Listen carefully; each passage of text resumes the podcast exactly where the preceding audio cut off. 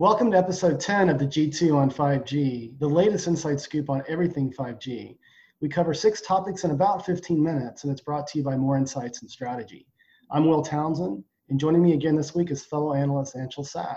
But before we get started, you might notice a new branding treatment on our podcast. And in an effort to provide some consistency on look and feel with our other colleagues, Mark Vena that covers smart home, and Matt and Steve that cover data center, you're going to see this new branding treatment. Um, and we have Anshel to thank for, uh, for all the post production on that. So let's get started.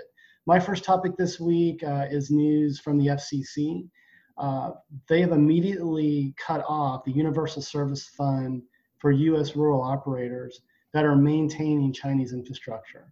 And as everyone knows, you know, Huawei has been in the crosshairs as well as ZTE. I really think this is too abrupt. I mean, it's effective immediately. And basically, it pulls the rug out from under these rural operators on supporting their current infrastructure. Now, certainly on the deployment of 5G, there's a lot of discussion that's been going around um, on pivoting away, obviously, from Chinese infrastructure based on security concerns. But I really think this is too abrupt. I, you know, we need to give these rural operators, you know, sort of a longer runway. Anshel, any thoughts? Yeah, I mean, I think a lot of these rural operators are kind of like small to medium businesses, so they're not really in a position to acquire the capital they need to quickly replace equipment. And I think a lot of people would agree that it was kind of like ripping off a band aid. Um, they didn't really give them enough time to really do this, and it, you know, it's a source of funding that that they've relied upon. Mm-hmm. Um, it's unfortunately, it seems like it's another political move right. rather than one that really um, allows you know the right approach to be taken. Uh, I wish it was done quicker, obviously, but I also mm-hmm. don't think just doing it this abruptly, immediately, with no recourse is, is right the right approach. Yeah, I mean, you know, the U.S. has given you know companies that are that are integrating Chinese components, you know, within their supply chain, time to pivot away. They've given extensions uh, to companies like Huawei that are integrating U.S. technology, and I think the FCC should have done the same um, you know, with respect to this particular issue. But you know, time will tell. So let's shift to your first topic this week. You've actually all of your topics involve operator updates, but you've got some things to discuss around T-Mobile um, as well as Boost. Yeah. So um, first operator uh, is going to be T-Mobile, uh, and basically they made a series of announcements this week. Um, most of them are actually related to 5G, which is why we're covering it. Uh, mm-hmm. The first one was that they announced that they were able to achieve a 60 mile 5G connection in partnership with Ericsson and OnePlus and Qualcomm. Mm-hmm. And they were able to basically create a and sustain a 5G connection over a distance of 60 miles. Uh, obviously, using their 600 megahertz spectrum, right. uh, which is kind of the the idea that they could promise that they could deliver that kind of coverage. Mm-hmm. Um, but they didn't give very many details. Um, I would have liked them to talk about more what kind of speeds they were getting, and you know, what they could you watch a video at that distance? Could you make a phone call? Like what what's actually possible at 60 miles, right? Yeah. Um, right. but I still think that you know, I believe LTE was around 40 miles, so mm-hmm. I, I think getting 60 miles, you know, would in theory allow for much better coverage in rural areas, which is ultimately what I think a lot of people care about, and right. which is why I think T-Mobile even mentioned this announcement um, because it kind of supports their story around getting yeah. you know rural coverage going. Now that said, um, at the same time they also deactivated Sprint's 2.5 gigahertz 5G in about five or six cities, mm-hmm. which were the cities that they were able to launch before T-Mobile acquired them. Mm-hmm. Um, the interesting thing is, is that T-Mobile's already managed to pull up uh, um, the majority of those cities with T-Mobile 2.5 gigahertz. Um, mm-hmm. Um, and they're actually getting it to run faster, um, even if they're using the same amount of spectrum. So they're actually getting better bandwidth and better speeds from the same spectrum that Team Sprint was using. So right. clearly they're utilizing it much better.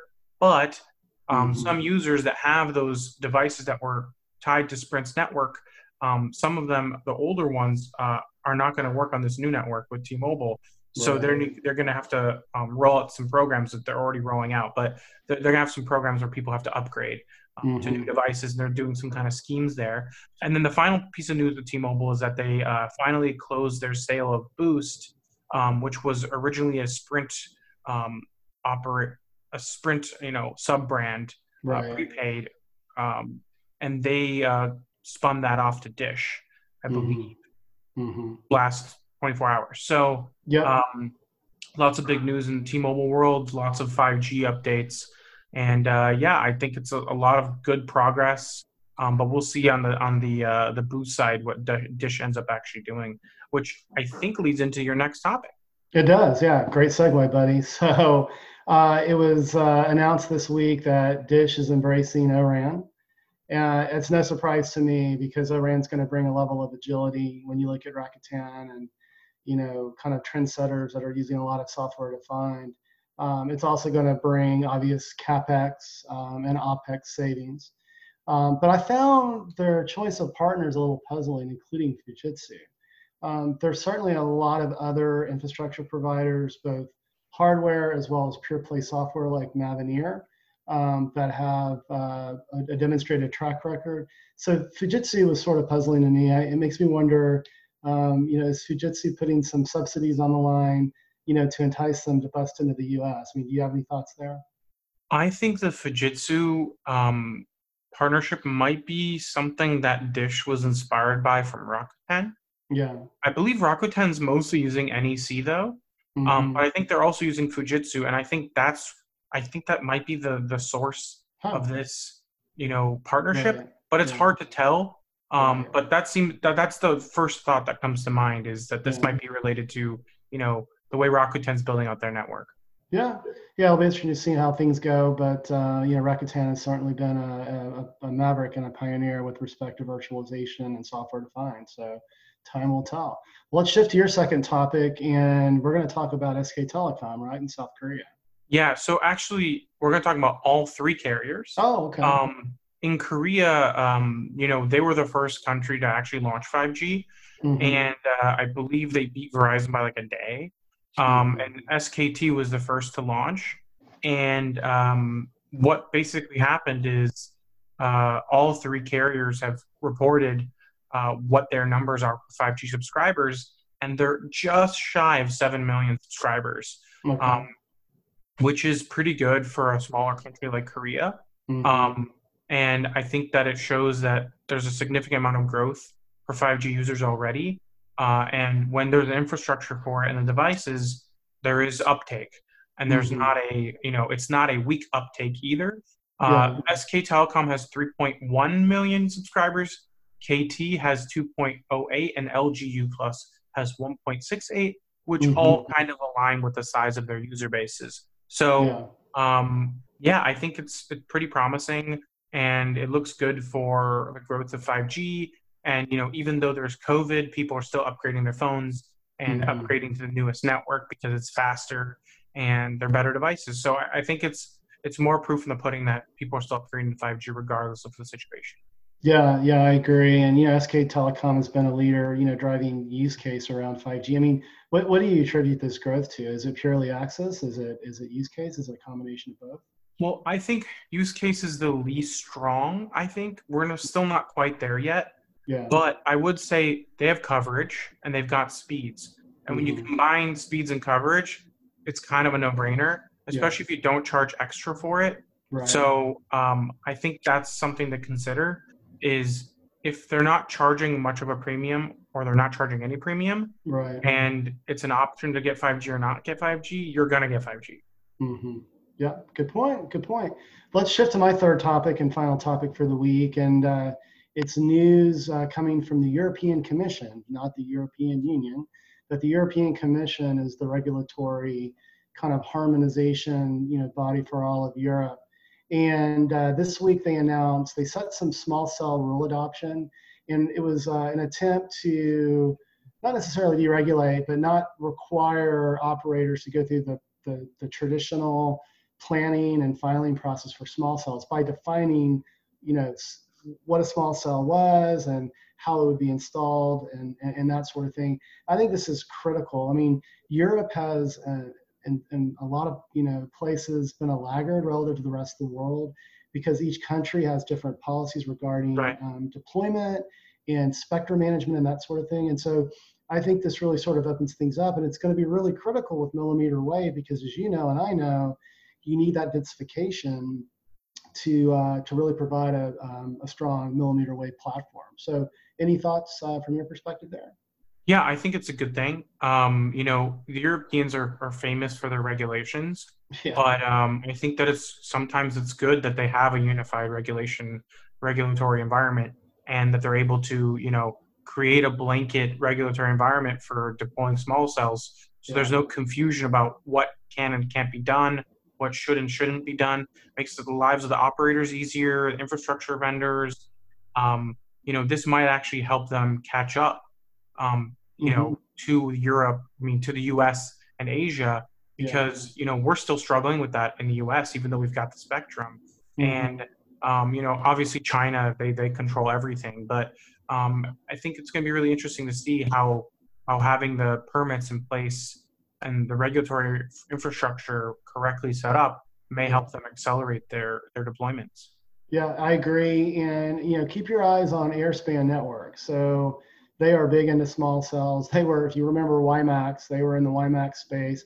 I remember. they pivoted very aggressively, and um, you know, they, for example, they've been building the Sprint, you know, Magic Box, um, mm-hmm. small cell product. So, uh, and they offer a lot of different solutions. So I think they're a company to keep an eye on as the small cell, uh, the small cells start proliferating. So let's shift to your third and final topic, and you want to talk about AT and T. Yeah. So um, AT and T this week announced that they're deploying 5G in 28 more cities. Mm-hmm. Um, and the big deal is that uh, they're now deploying DSS, uh, yeah. which means that they're sharing 4G and, well, they're using the same spectrum to share 4G and 5G service, yeah. uh, which enables them to get better coverage uh, over 5G because, you know, they were also a millimeter wave first operator. Um, mm-hmm. but they're now deploying lots of sub 6 gigahertz spectrum, uh, and they're now using DSS to enable themselves to do more in more places. Um, so by adding these 28 cities, uh, they are now going to be in a total of 335 markets across the country, covering mm-hmm. 160 million total pops, which means potential, you know, customers. Um, but the interesting thing is, is that they didn't say which which markets are DSS markets and which ones are using dedicated spectrum. Right. And they also didn't say what kind of speeds you can expect from a DSS deployment, um, because you are sharing the spectrum, and that means that you know 4G users could impact 5G users' speeds right. and vice versa. Yeah. Um, but we don't know what that situation is today. Uh, I believe they're actually deploying DSS before Verizon, even though Verizon has announced their plans, mm-hmm. um, but they just haven't rolled it out yet.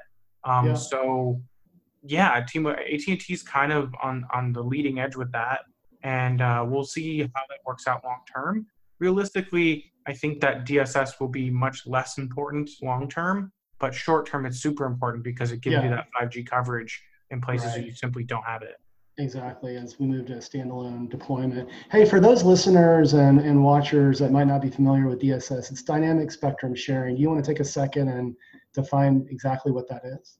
Yeah. So basically, what it does is um, it's a unique technology to certain operate certain infrastructure vendors like Ericsson, um, and they basically are taking a, a, certain block of spectrum that was originally dedicated to 4G and mm-hmm. actually has an existing 4G signal, and then they add 5G to it, and they basically are sending 5G signal and 4G signal simultaneously, and mm-hmm. depending on the type of device you have, you grab the appropriate G, and um, users of 4G and 5G can coexist on the same band of spectrum mm-hmm. and are basically sharing that same spectrum, which includes sharing the bandwidth. So when you have 4G and 5G users sharing the same bandwidth, they can affect one another. But realistically, a lot of the 5G users are former 4G users, so it shouldn't really affect speeds much. In fact, 5G users should theoretically get slightly faster speeds um, mm-hmm. um, because they're utilizing the spectrum more efficiently. But uh, that's that's a much more difficult, more nuanced conversation that we still have yet to figure out. Yeah, I agree. All right. Well, hey, bud, another great podcast this week. Why don't you take us home? Sure. Uh, we hope that our viewers and listeners found this week's topics interesting. Uh, if anyone out there would like us to like to provide us with any interesting or specific topics on 5G that they would like us to cover in a future podcast, please reach out to us on social media. Will is at Willtown Tech And I'm at Anshel Sag uh, on Twitter. And we hope that you guys have a great 4th of July weekend. And please tune again next week.